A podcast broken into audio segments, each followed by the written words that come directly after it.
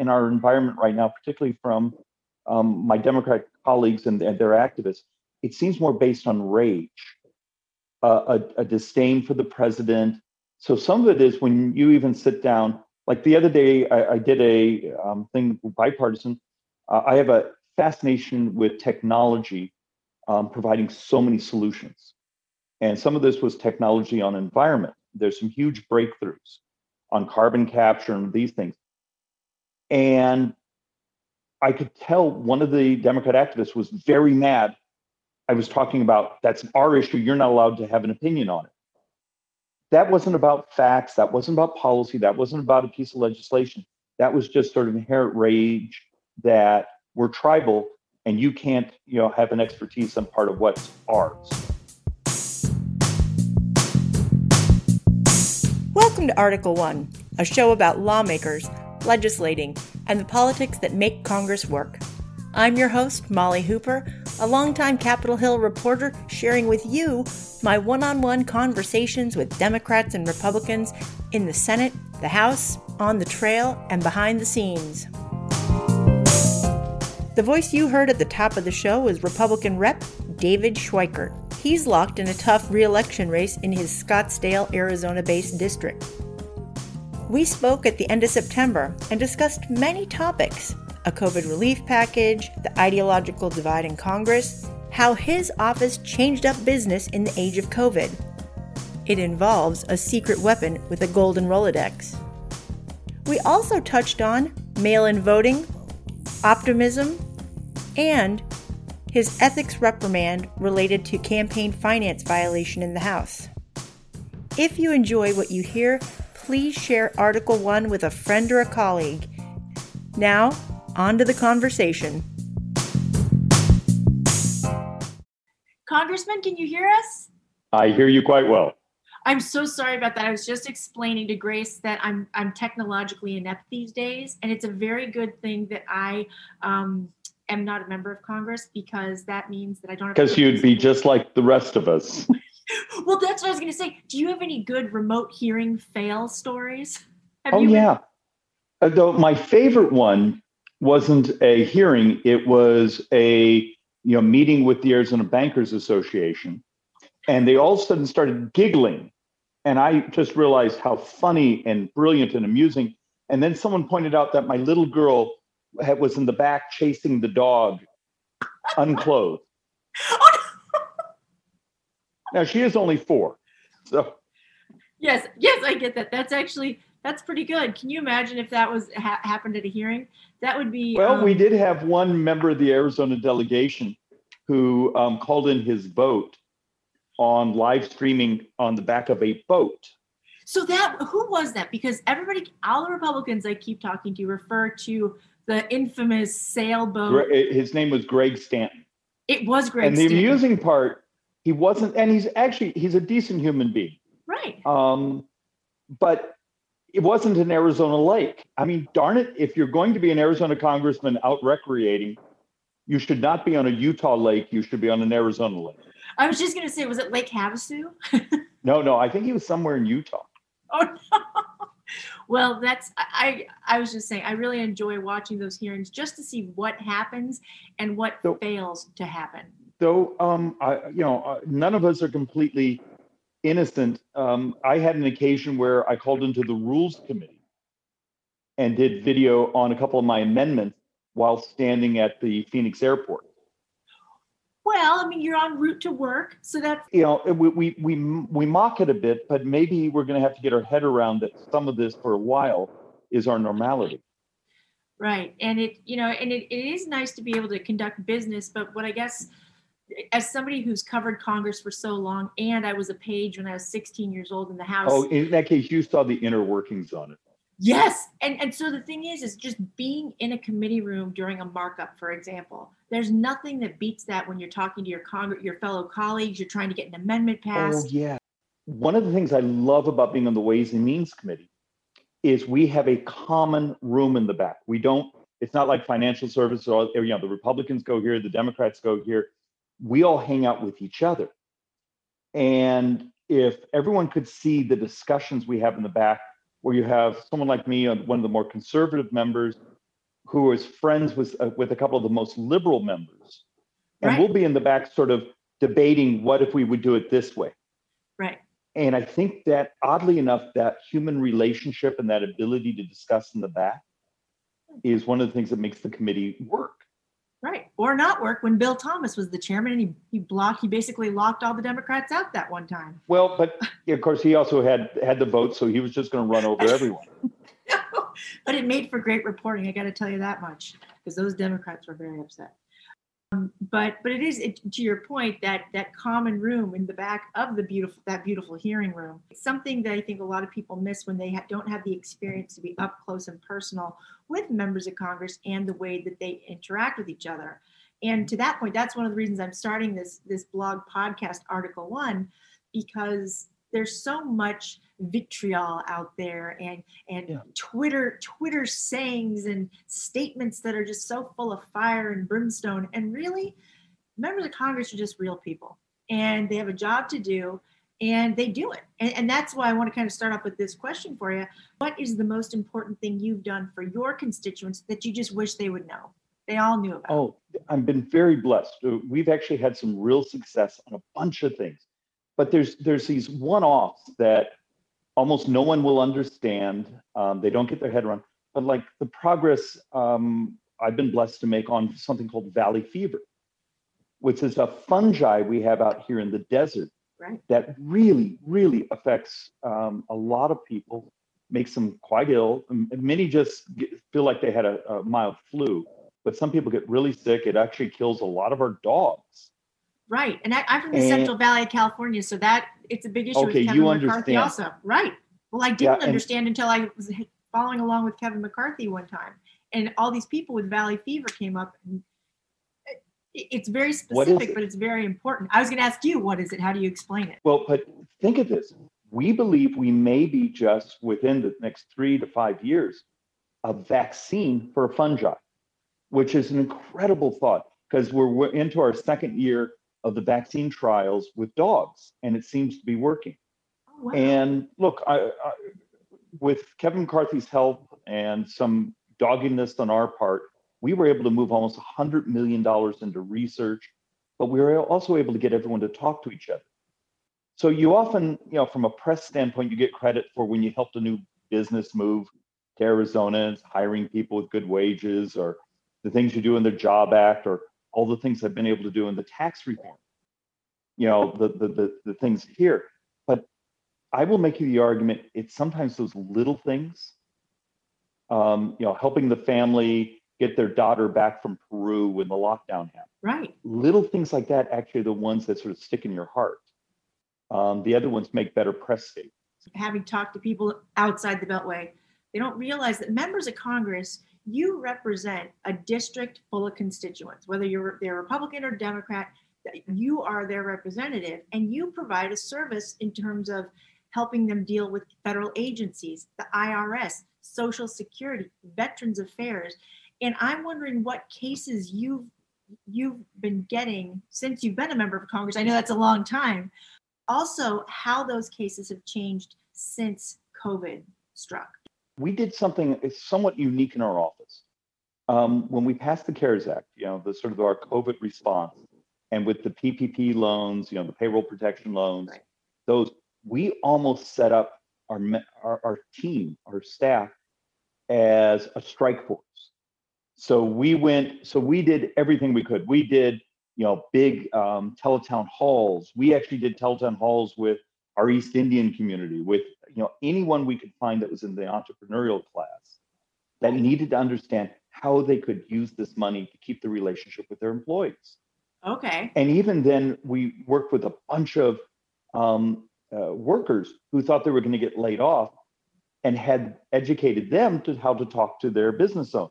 Huh. And so we did it in newsletters, we did it on Zoom calls, we did um, big teletown halls, Right. which was fascinating. You know, a lot of your public who was never going to need to know what a um, payroll protection loan was, they cared because they were running around telling everyone else. right. And so that was an occasion of when you're doing something brand new, how do you get that information out broadly? And I think we did a terrific job at that. But then we had lots of unique cases of you know, um, some of the heartbreaking ones. Um, grandma is in the nursing home and she's expiring. And maybe not from COVID, but from something else. And you're not able to visit her. And and how could you, you know, how do you properly intervene? Because these are the CDC rules, the state rules at the same time you're trying to have a heart. And we worked out one where um, they were able to have grant they were able to talk to grandma through a window Okay. but but it required sort of some interaction saying hey is there something creative we can do You guys have sort of a unique perspective because your office was, and you were, were one of the first to sort of deal with having to quarantine yourselves. Didn't, didn't one of your Oh, yeah. staffers, staffers had it, right? And how did that work within the office? um, surprisingly well um, you know, we also th- there's some other things you know for part of the year because arizona doesn't go on daylight saving time you have a three hour time change um, so you, there, you were able to use tools like that of how do you get your team to be able to work remotely Right. with the Arizona team that was going to be required to work remotely. Um, how do you also use all these relationships you've made with churches, with outreaches, with the, your local hospitals, and sort of put everyone on notice of here's how we can talk to each other. It's one of the smartest things we ever did. We hired some folks for our Arizona office who were just professionals at casework.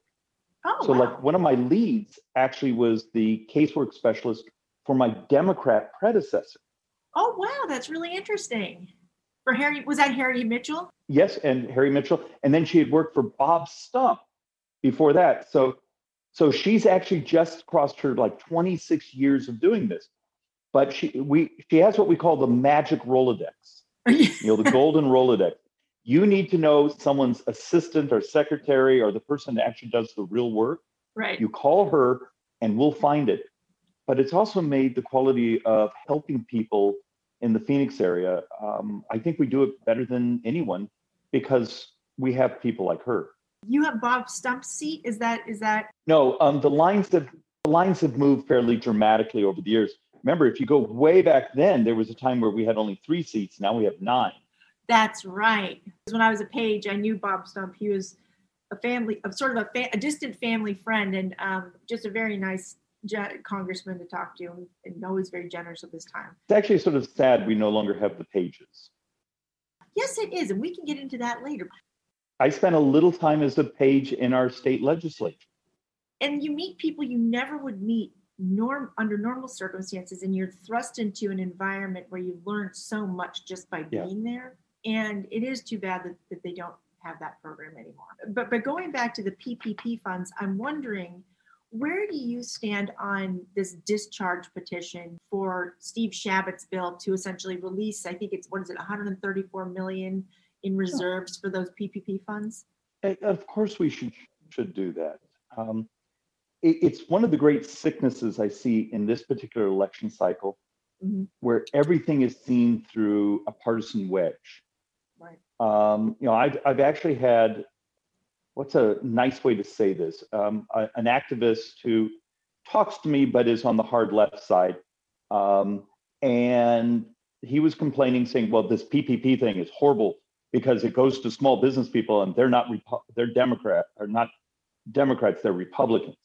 He actually saw helping small businesses save jobs in a partisan light because it was resources going to folks who and and, and I'm not beating up on the Democrats on that one. I'm more beating up on we see everything through the lens Right. of of weaponization of of everything weaponization of pieces of legislation, weaponization of of the way we use social media.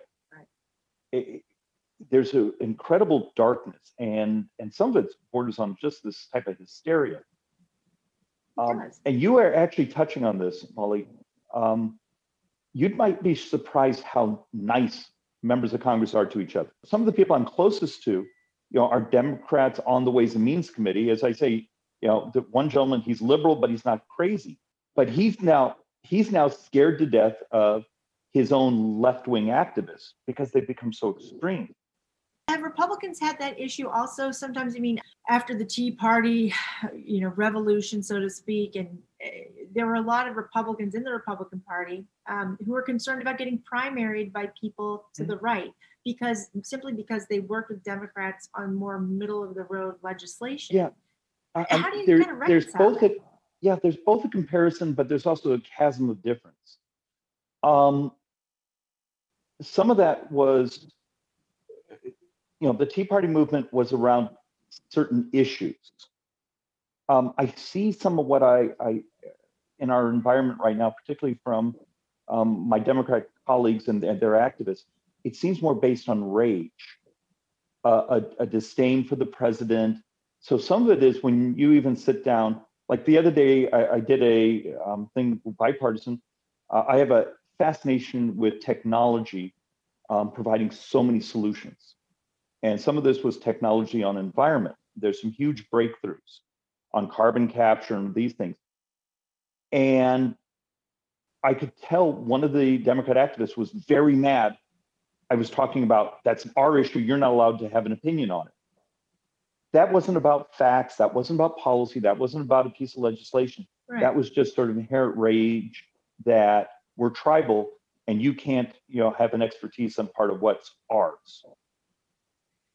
I know that it's hard to answer this question, but it, when you look at somebody like Nancy Pelosi, who is she's very methodical, she's very smart, she's very um, practical, but she counts her votes and she makes sure she gets those votes, which sometimes means you know compromising on other issues down the line. It just makes it more difficult for somebody like a Speaker Pelosi and Speaker Boehner to a certain, you know, then Speaker Boehner to a certain extent, um, Speaker Ryan, to be able to work within a caucus that's not entirely of the far left or the far right if there aren't people willing to compromise. You're not going to like some of my answer. Um, I think that view um, may be aging out. Oh, it will? Okay. Because be, no because um, my my sense is the world has gotten much more complicated particularly for our democrat colleagues Okay. Um, the, the number of members who no longer need nancy pelosi's money. Remember one of the number one reasons you become speaker is you show up with lots and lots and lots and lots of cash to help members get elected. And so it was that power of hey i'm a great fundraiser. You know, whether it been Speaker Boehner's willingness to be out there all the time, or now even Kevin McCarthy, or but Nancy Pelosi was, you know, royalty in raising money, and now you see uh, some outside groups on the left which are raising stunning amounts of money, but what they require is fealty to some pretty extreme agendas. I see. That so so the leverage of walking in and saying, um, "I'm going to cut you off," is going away. So, so the complexities of holding a caucus together, or what do you do when um, what was orthodoxy today, uh, or, or two years ago? Let's use that as an example. Right. Today is much further to the left, and now you're walking into a general election Right. where much of the public is very uncomfortable. They're uncomfortable in, in a sense of what's going on in our urban areas, what's happening happening in our future economic prosperity, kids going back to school, and yet some of these things uh, you're almost not allowed to talk about because you will, you know, now you sound like you're on the opposite side from the teachers union. Well, you have to have that constituency. So my fear is some of what we're seeing is the complexity because so many groups have figured out how to basically have their own members of Congress. When it comes to that, it sort of seems like nothing will get done. And it's surprising how much has been able, well, been able to sort of get done over the. I know. I, know. I see you're nodding. I know because now I'm like rewinding. Well, can, can I throw it one at you? And, and I don't mean to talk this much, but you have, but you're one of the few people that has, has been at all sorts of levels looking at us. I, will make you the argument we're having the wrong argument That's my argument. Is what about earmarks? Bring them back. Get me the Well, money back no, to my no. district. Eh, You see, and, and I want you to think even much more revolutionary. Okay. if I if I walked up to you right now and you put a Republican and Democrat member of Congress in a room and said, "Let's talk about health care," immediately one side goes, "Well, the uh, Obamacare, the ACA is wonderful, this and that." No, the ACA blew up. It actuarially, you know, crushed people, and you know, people had only one choice and their cost doubled. No, it's wonderful. you realize they're having a debate about financing. Right. The ACA and the Republican alternative were financing bills about healthcare. Right. Instead of walking up and saying, why don't we have a conversation both about financing, but also how do you revolutionize the cost? We have technology that's breaking through that could make us all so much healthier, could actually lower the cost, increase access. So I, I would use a simple example we're living right now during the pandemic um, telemedicine. Great transition. I was just going to ask you about that. So, so you probably already know um, telemedicine has been, you know, one of the things I think I've led on now for years, and it was hard. The number of lobbyists who would show up opposing any expansion or access to telemedicine, Why? money. Because oh, because it would cut off their essentially Yep, it's of always revenue. look. It, it's a hard thing to say, but it's bru- brutality is it's often about the money around Congress. And now we're in the middle of the pandemic, Mhm. um, and we see seniors have embraced it. Satisfaction is through the ceiling. Um, utilization is dramatically bigger than we ever expected, and the medical community is enjoying it. It's working but it's an example of you almost needed a a crisis to be able to try something but what if i could come to you and say there's other things we could do in technology whether it's the thing you can put on your wrist that now manages uh, monitors your blood oxygen your pulse rate my your body iWatch, my temperature. Apple Watch. well you see you heard the next generation will actually have an oxygen sensor and it turns out the algorithms when it sees changes in your oxygen and your body temperature can start to tell you hey molly you're getting sick the ability to use think forward and using technology to change the price Mhm. of healthcare is the holy grail because congress can sit and fight all day long about who should pay who should get and who gets subsidized but we're terrified to have the tougher conversation what we should be paying and how do we change that cost curve and it's the same thing in technology and environment and so many other things i will argue the press asks the wrong questions okay. and members of Congress, we we've memorized our talking points. And Well, how often do we? That is true. And oh, so true.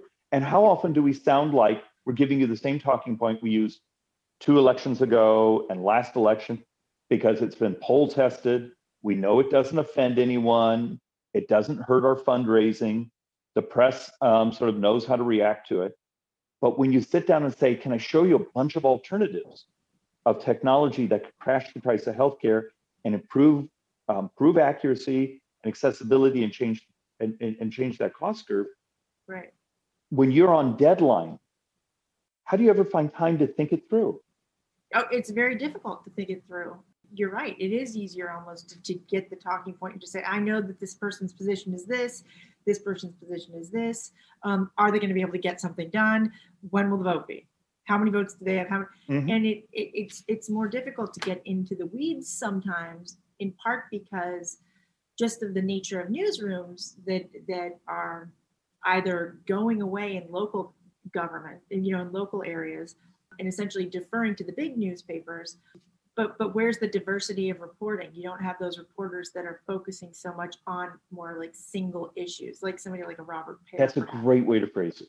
it's it take it takes a lot of work to do that because yes we'll have this is a good idea that's a good idea but you have to kind of consider what you're you're reporting and you have to ask questions you have to ask more questions and more questions how feasible is this how much does this really cost and that takes time and everybody is on this twitter deadline it seems like And and I would argue with you that Twitter in some ways has destroyed thinking. Because the ability to have an intellectually robust conversation saying, um, here's some opportunities. And a lot of these opportunities we haven't put into their partisan corners yet. We, we eventually will. But they require, you know, sometimes a half an hour of conversation just to understand the concept of for those of us who genuinely believe we can have a revolution in the cost of healthcare using technology. Right. But you have to provide a dozen examples for someone to accept that. how do you put that on a Twitter? It makes it. But, but, I, but you understand. I, take. I what we've done is understand we've your turned point. Yeah, but we've turned reporting into something that's trite. And how many of our reporter friends actually functionally get paid on how many clicks they get? That's a very good question.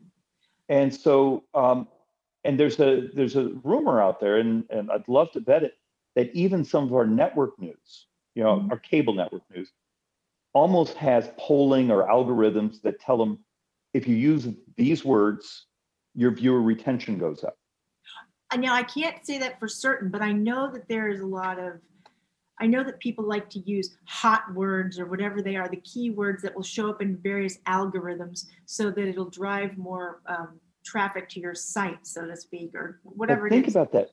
What happens now that some of the rage that's in our society is actually a business model? And, and how do you try to I should ask you, where that? do we go from here now? Where do we go from here? I'm actually fairly optimistic because I think the public is a lot smarter than the rest of us. You know, sort of the con- the concept of the crowd does eventually figure it out. And I think a lot of the public understands the the the level of manipulation Mhm. that's been thrown at them of how often do you see a particularly on on sort of web-based news services do you see a headline and by the time you get to the third paragraph you realize this story has nothing to do with this headline. But the headline made you click on it and therefore they got 50 cents from the advertiser that was in the banner ad. The clickbait, so to speak, that can be very unfortunate. I think that also newspapers, and this is something that um, Judiciary Committee has been dealing with in terms of a lot of newspapers aren't necessarily getting all that those advertising dollars because Google has found a way to sort of circumvent it, and they're not being regulated, and so so newspapers have to get creative. And this is just an example as to how they actually drive traffic to their site and not to the site that Google kind of like circumvents. So, so, so if you talk to some of the print reporters, and and I'm blessed to have a couple that are old friends, they will tell you they almost are judged on how many clicks, how hot their story was. Well, now take that to some of our electronic. There's been stories around some of the others that part of the ginning up of sort of anger and rage is a business model to keep viewer engagement. Um, you know, if I can get you to stay, if I can get you know a third of my audience to stay for an extra 90 seconds what's that worth in advertising revenue And it's, it's and just so it's a lot of money. but so back to your question before i believe the public is sort of figuring out that some of this is just lunacy and they're sort of looking for they're either going to tune out or look for alternatives and i think some of that rotation is going on right now Tell me a little bit about this the this access to post COVID nineteen telehealth act. Where is that exactly, and and how optimistic are you that the president will sign something like that? I think the president would sign it. The harder part is getting it through part of the process. Look, I'm blessed to have some Democrats who have said they're willing to help us work on this. Most folks don't understand. You have all some the- good ones. Yeah, you have Mike Thompson, Peter Welch. Yeah, And um, Mike, Doris and I will tell you, Mike Thompson has been wonderful on this. And Peter Welch is my friend. He's hiked the Grand Canyon with me. Oh, So, that must have been Actually, they- interesting. and think of this, you know, ideologically, he and I. So the crazy thing is, you know, I lean a little bit libertarian. Peter does too. So on some things, we actually sort of the whole you make the full circle. But the point I'm going is why that legislation is so critical is this access to telemedicine goes away when the pandemic is declared over. And Exactly. so everyone who's now learned they can talk to their medical professional, um, and there's another generation of technology coming where um, you know you're talking to your medical professional, but they're reading your vital signs because you put the thing on your wrist or taped it to your chest. Um, there's another generation of technology that's here, um, things you could blow into, and it and the algorithm can analyze that. Um, imagine having almost that lab in your medicine cabinet for when you do your telemedicine visit. Wow. And and this is this is not only the future, but much of this technology is already here. Unless the pandemic ends and we're not able to extend this access and reimbursement to telemedicine. So, what steps are you guys taking right now to move it through the process? A lot of education first. Um, Okay. A number of members that had no idea that this goes away. Um, I didn't so- realize it went away until I saw you on the House floor, I think a few weeks ago. No, I'm That- serious. And I, you were giving like a special order or a five minute speech, and I just thought, this is going see- away? Well, you're perfect. You see, that's why you do it. Often um, folks don't understand why do you go to the floor with all these boards? And I think I hold the record for the most charts, but but I find the visual helps. And stand there for a half an hour and talk about things that are complex, sometimes a little geeky. And it's because there are reporters who are insane like you that have C-SPAN up on their television I like to think wonky. yeah, okay. I, I'll, I actually prefer wonky or geeky. Um, but you also have staff. So some of those speeches, you're almost solely talking to the staff saying, here's Right. an actual solution instead of the silly stuff we do, which is just rhetorical. And do you hear feedback after you gave your speech recently? I mean, were members calling your office or were there staff members? You have to do it office? over and over and And over. over. And then you know um, what we used to call the, you know, um, elevator conversation. You know, your Well, elevator how do you have those? And it's much harder right now in the time of COVID, where Right. members are all so separated. So there's a couple members who I know would love some of this, who would be willing to advance some of these options. And because their last name is, starts with a different letter, you don't get to see them on the floor. So you're doing a lot of, you know, a lot of time on the telephone, a lot of texting back and forth saying, have you looked at this? Can you have your staff read this? Can I explain this? Right. Um, and look, it's And part, it's interesting that you said that about about the, the last names. For people who don't know, members of Congress have to essentially vote according to the letters of their last names so that there's the social distancing rules and in effect. So you're stuck with the S's. yes.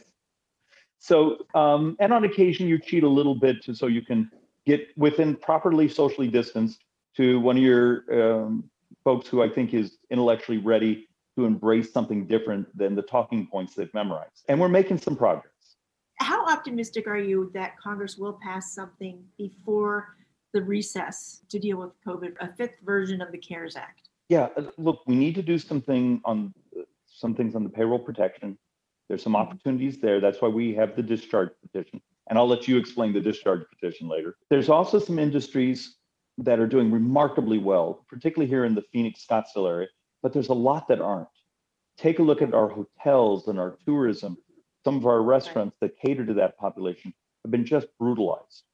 And I'm hoping we can step up and stop this crazy impasse of you know it's everything or nothing and help them um, i'm hopeful I, I thought last week we saw some signs but you know i'm in, in- inherently really optimistic i'm 58 my wife's 58 and we have a five year old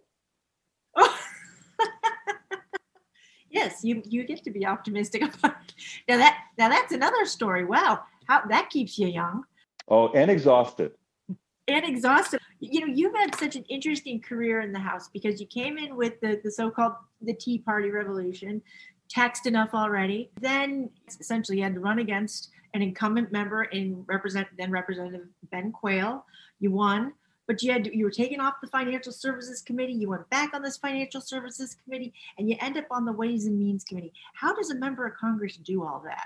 Up and down and up and down and taking on members. I mean, that's that's not easy.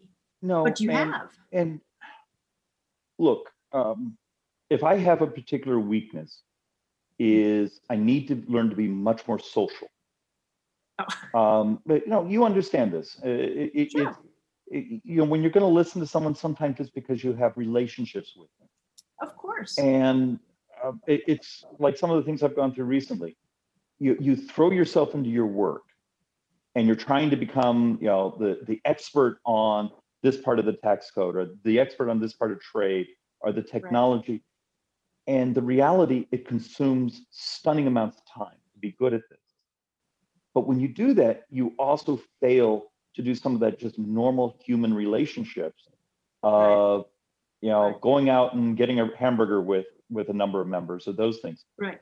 and but oddly enough when you don't have those personal relationships and you're seen to be the guy that's often challenging the orthodoxy, why don't we look at you know this part of uh, and I went through this in financial services. Why don't we look at Dodd Frank this way and realize there's a technology solution to go around much of this regulatory state, keep people safe, lower the cost, and have a vibrant upsurge. And people just stare at you saying, that's not what we're having a debate on, David. We're debating this. So you're trying to figure out how do you provide opportunities for solutions and do it humbly um, instead of sometimes coming in like a you know um, a hurricane saying okay i have the problem solved and so look if, if we sometimes have personality flaws i think that's mine I, and we're working on it we're trying to do a much better job just building personal relationships and providing saying here's another opportunity why don't we think about it I didn't mean to make that sound like it was a negative thing because I mean it as a positive thing. I mean you you you started on the financial services committee, which is, is still considered an A. Then you were taken off. You went back on two years later. So obviously something happened in the interim where you worked with members mm-hmm. and and whatnot. And now I'm on the upper dais of Ways and Means.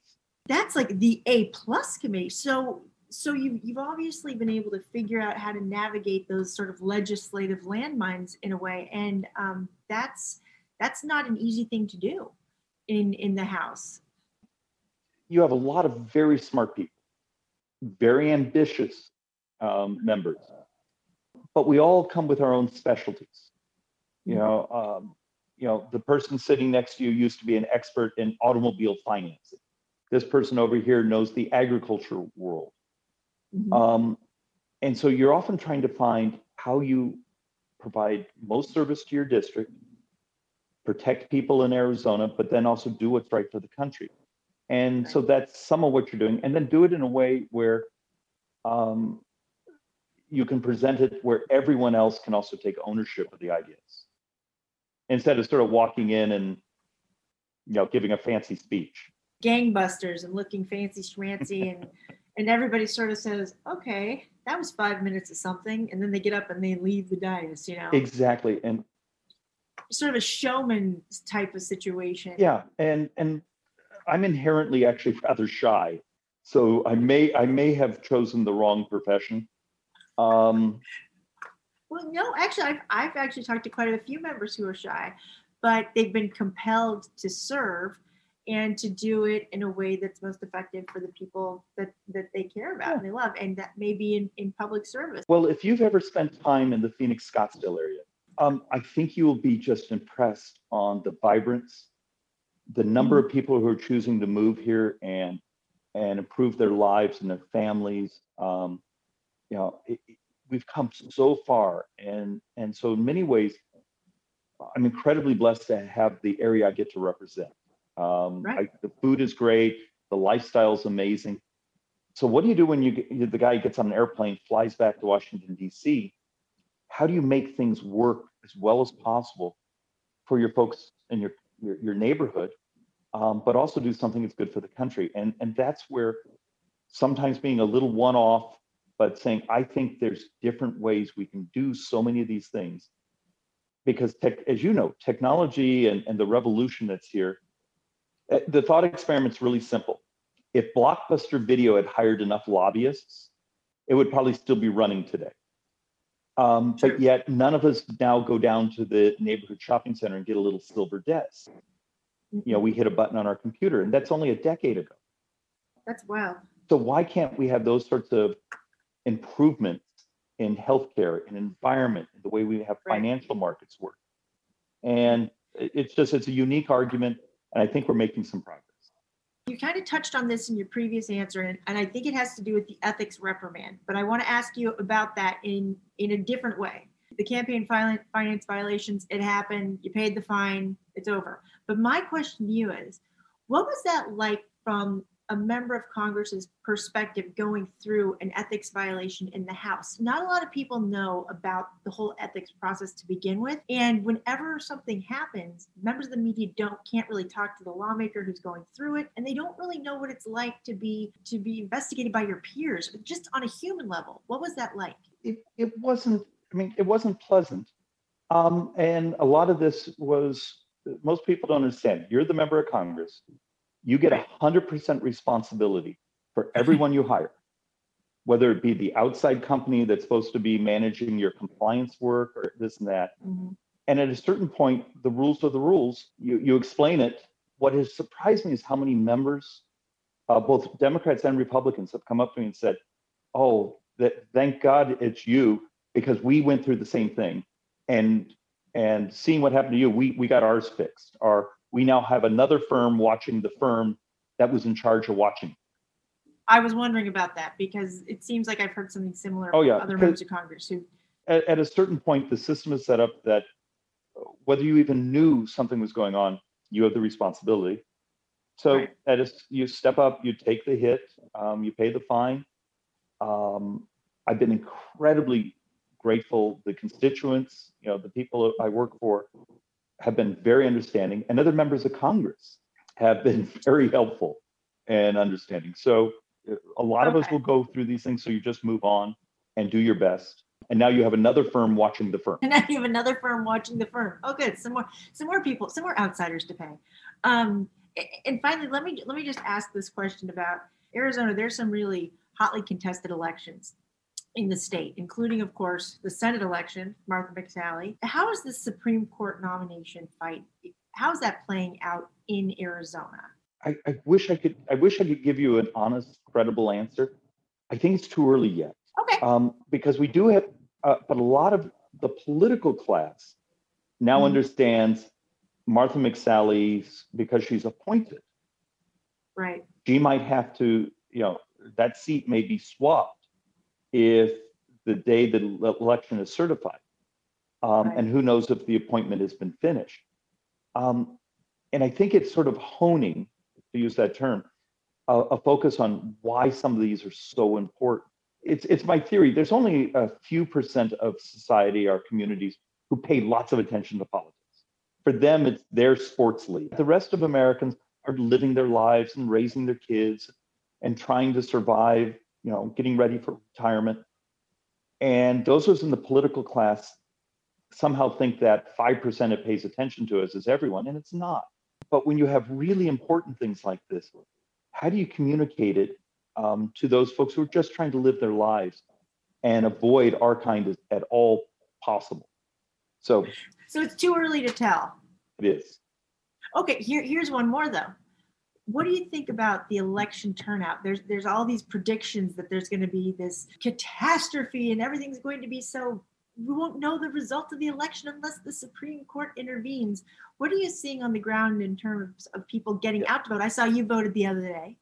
But um, in terms of like early voting and mail-in voting, what's your take on? Okay. Um, first off, for those of uh, an Arizona perspective, in 1992, Arizona passed an early balloting um, initiative. So Okay. for you know how many years now, we've actually been voting through the mail. Now you, it's an optionality type system. You can sign up and be on a permanent early ballot, or you can actually go into a polling place. About 80% of our vote will come in through the mail. So our ballots are in people's mailboxes on, or they're on their way out on October 7th. Okay. So we functionally have a month-long election in Arizona, which turns, changes sort of the election dynamics. Right. So we're really good at this. What worries me is if you look in some of the polling, you'll see um, lots of Democrats are fearful of voting in person, and lots of Republicans are fearful of the post office and shenanigans. Is it those two things that changed the dynamics on election day, both in Arizona and across the country? Um, we're actually really good at our vote through mail early balloting system. We don't even have absentee ballots here um, Oh, because I didn't realize that. because you get to sign up for vote through the mail. That's so interesting. I, I have heard from people who have states like that. I mean, Oregon maybe is another example where they've sort of got this down because they've been doing it for a while, the mail-in ballots. But it really did take us a decade to get good at it. And so you can see an intense concern of a state that says, we're just going to mail ballots to everyone or do this and that. And you're sitting there raising your eyebrows saying, do you understand how long it took Arizona to get good at this? And to think some states are going to do it in, in this sort of chaotic environment, that's what worries me. Well, will they have to hire more people? Will The states have to hire more people to to It- to It's more than that. It's so much more than that. Because what are the rules? right. What are the rules if um, someone's had a stroke and their signature doesn't look right? How do you get back in touch with them? How do you contact? In in in Arizona, we believe last election cycle we had a number of illegal ballot harvesting. In California, ballot harvesting is legal.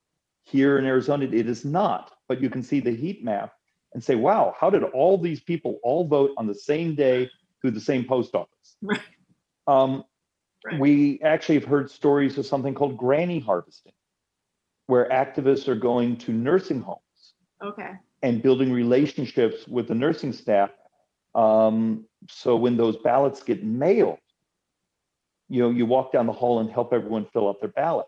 How do you prevent things like that? So those aren't things that happen at the ballot collection tabulation center Right. they're happening in the field. And that's the fragility because it's easy to sort of speechify about, well, they did not going to count these ballots right or they're going to need lots of lawyers. It requires lots of work Right. to get activists to go visit every nursing center in someone's district and make sure the nurses understand or, or whoever the staff may be Right. is a better way to say it um, that here's the rules of how this has to happen Right. Well, And then it always it's all complicated, of course, because of COVID. Because how, for better or for worse, you know, can people even get close enough to say, "Hey, this is what we need you to do"? and therefore you understand um, how some of this has been laid in motion in the beginning Right. of the year Right. and those of us on the more conservative side are just now sort of figuring out saying you know the democrat act the democrats are doing what they have how much money to do what Right. um, So we'll see. We'll see how it all shakes out. But um, thank you so much for talking to me. I, I'm going to be sure to ask Peter Welch about the the trip to the Grand Canyon. What do you, oh he is a he is a hiking machine he looks like a hiking machine. he is He looks like a hiking machine. Um, well, thank you again so much.